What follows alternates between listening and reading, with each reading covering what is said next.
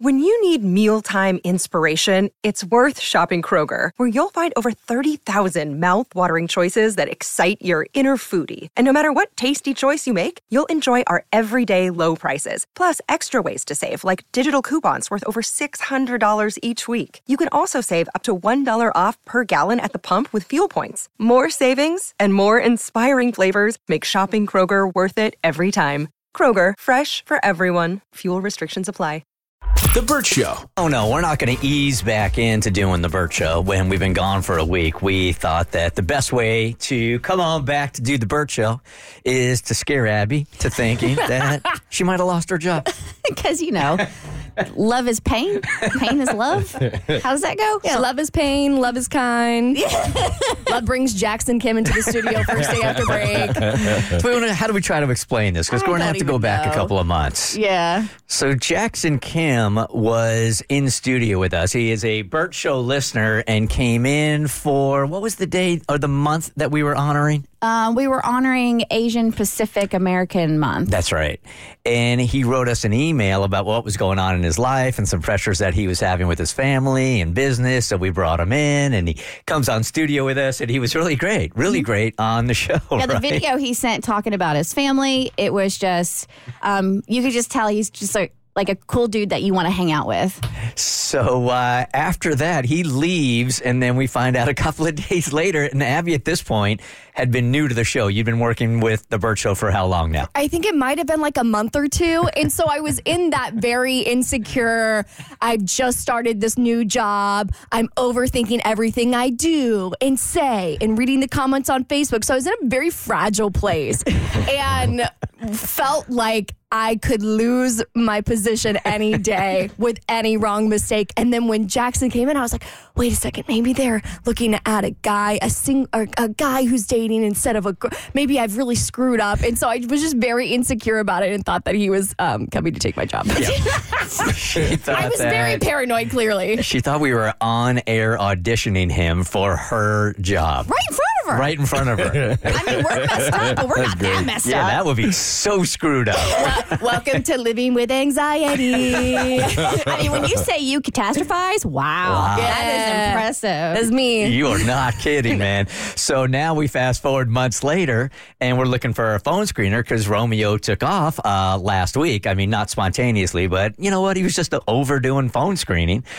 So uh, Romeo's last day was before we took off, and we remember Jackson and a couple of other people, and we called him up, and he we interviewed him, and he ended up getting the job. And the first thing we wanted to do is get him in here to sit behind your mic before you came in here because you had no idea what was going on. I'm glad that it was for an actual purpose because when I walked in, I thought they did not just bring in this poor man to prank me at 5:55 a.m. on a Monday. I was like, this that was like that was a very extravagant prank. So I'm glad that he's actually he- here for a purpose and not just to make me miserable on a Monday. It was hilarious. She was like, I hope you paid him to be here. We're like, well, as a matter of fact, we are. What's up, Tommy? Abby, I don't know if you noticed when we walked in, I had the mics on, so it, it was recording.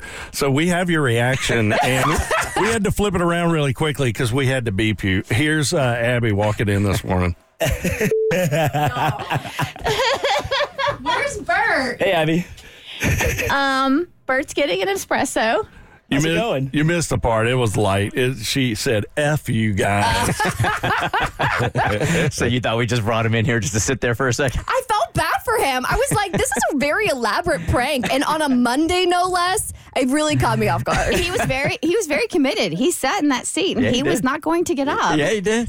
this is just my worst nightmares coming true. no, it, he's okay. He's in a separate room. You're going to be all right. Perfect. I never have to see him again. Bye, Jackson. See you never. Welcome back. Yeah, right.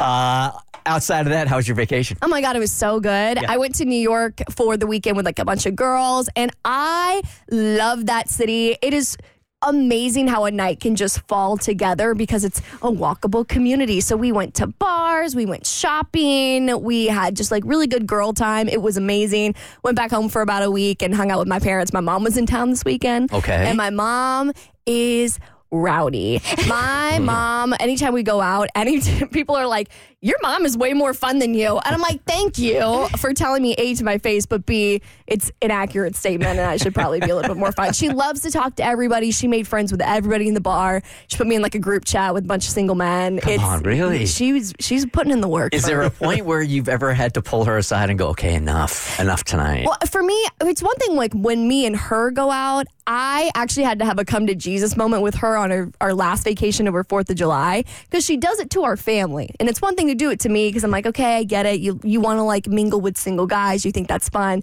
But like when we're on a family vacation and you want to talk to everybody except your family, I'm like, maybe, maybe we should dig, we should unpack this.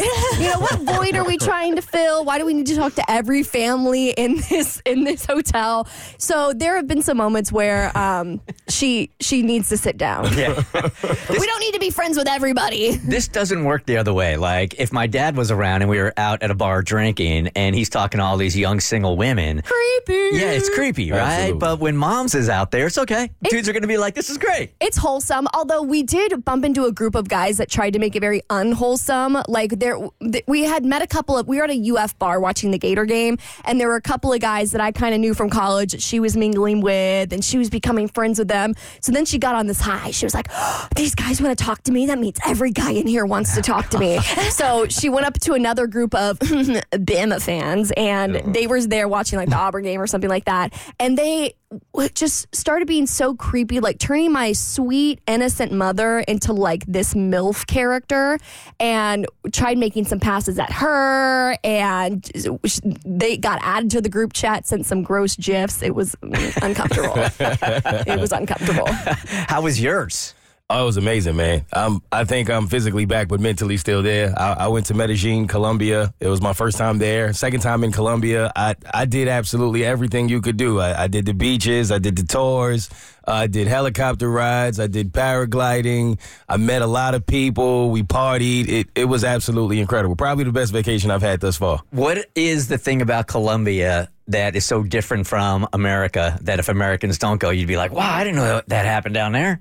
I would say, well, the the parties, the way the parties are set up every night. I mean, where I was in Medellin, you can't tell Friday from Monday. It's and it's and everything is like within close quarters, so you don't have to go far.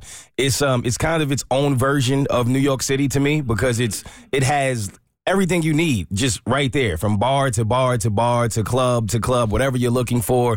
Even like when you want to do the tours and you want to do things like that, it's still in close vicinity. I mean, and it's every night looks like the next night. So you can any night you want to rest, you can. You're not really missing anything because tomorrow is gonna look just like it did yesterday. You just don't miss a beat. It's always something to do there. Just doesn't stop. It nonstop every day. It's amazing. Were you ever during the week like, I can't wait to get back home so I can just relax from my vacation? Uh, The the the, uh, the the first day before leaving. So I left Friday. I think Thursday morning I woke up like, yeah, I, I could have pushed my flight up. I think I think four days was good enough. Five was uh five was tough. I was starting to feel it in the end. My bones was hurting. Kristen, your uh, family vacation in Florida looks so cute. Yes, we went to Port St. Joe and Indian Pass and Cape San Blas, that area of Florida. Um, and it's just, it's quiet. It is the complete opposite of whatever you guys experienced. Um, like we basically had the entire beach to ourselves. Nice. It was, it was magical. And Jimmy is a beach baby. He's two and a half now and loves digging holes and wants dad to build towers so he can knock them down as Jimmy Saurus. it was like a quintessential toddler beach trip and we just we had the best time Pictures on Instagram look so cute. oh we had so much fun and ours was like very chill i mean i had a day where like i slept in and then i also took like a three hour nap it was a lot of resting for us Good. Ooh, Yeah, sorry right? not sorry I it was jealous of you. I know, right? I mean, we didn't do anything like tourist. We literally, it was like beach, eat, bed. It was lovely. Yeah, good. Um, my fiance and I went down to Peru, Machu Picchu, and I'll get more into it later on because there's so many differences, cultural differences. But man, what an incredible spiritual place. I don't know if you guys have ever gone to a place where you almost can't explain it, but when you're there, you can feel like. I don't know, like the soul of the city or spirits around you almost. You ever been like anywhere like that? Yeah. Uh, it's happened to me before in Kauai and in Maui and in places in Japan around temples.